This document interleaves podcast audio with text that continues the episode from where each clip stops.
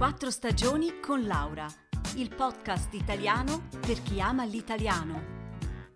Trascrizioni su www.podcastquattrostagioni.ch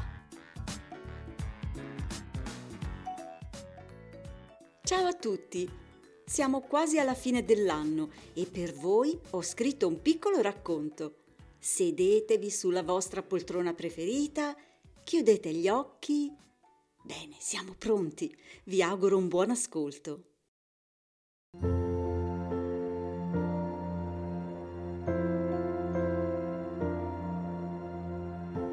A Martina piaceva un sacco travestirsi, per questo da bambina amava tanto il carnevale. Oggi è il 31 dicembre e tutto è pronto. La camicia coloratissima, i pantaloni a zampa d'elefante, la parrucca con i lunghi ricci biondi e gli orecchini azzurri con i pendenti, la collana con il simbolo della pace. Sì, pensa, per la festa di questa sera tutto sarà perfetto.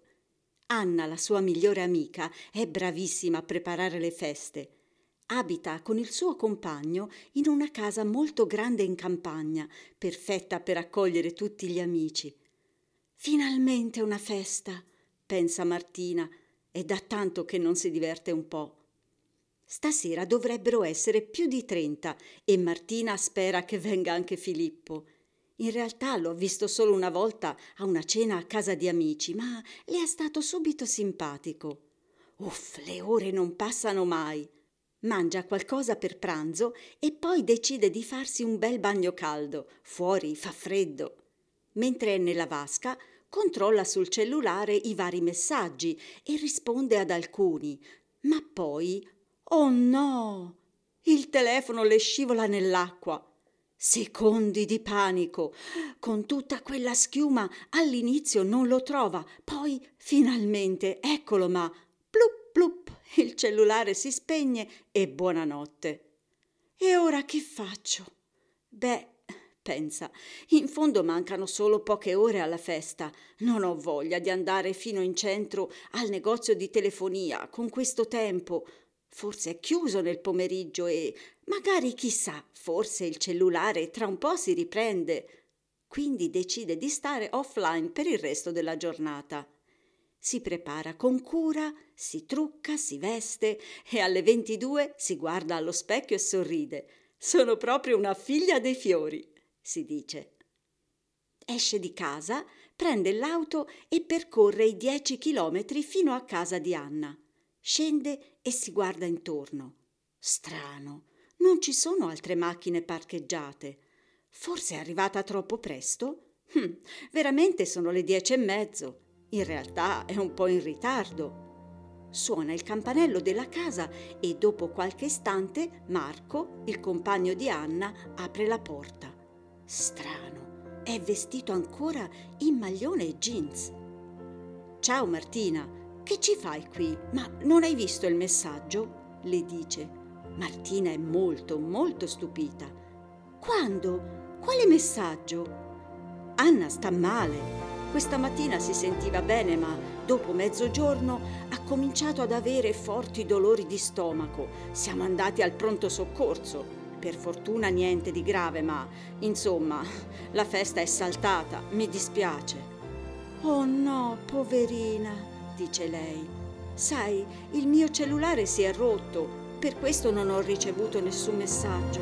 Beh, che peccato ma fai tanti auguri ad Anna, eh? Ci sentiamo. Grazie, auguri anche a te, scusa. La porta si richiude e Martina torna in auto. E adesso? Si sente triste e malinconica. Senza telefono non può neppure contattare gli altri amici, ma non ha voglia di tornare a casa e passare il capodanno ancora una volta da sola.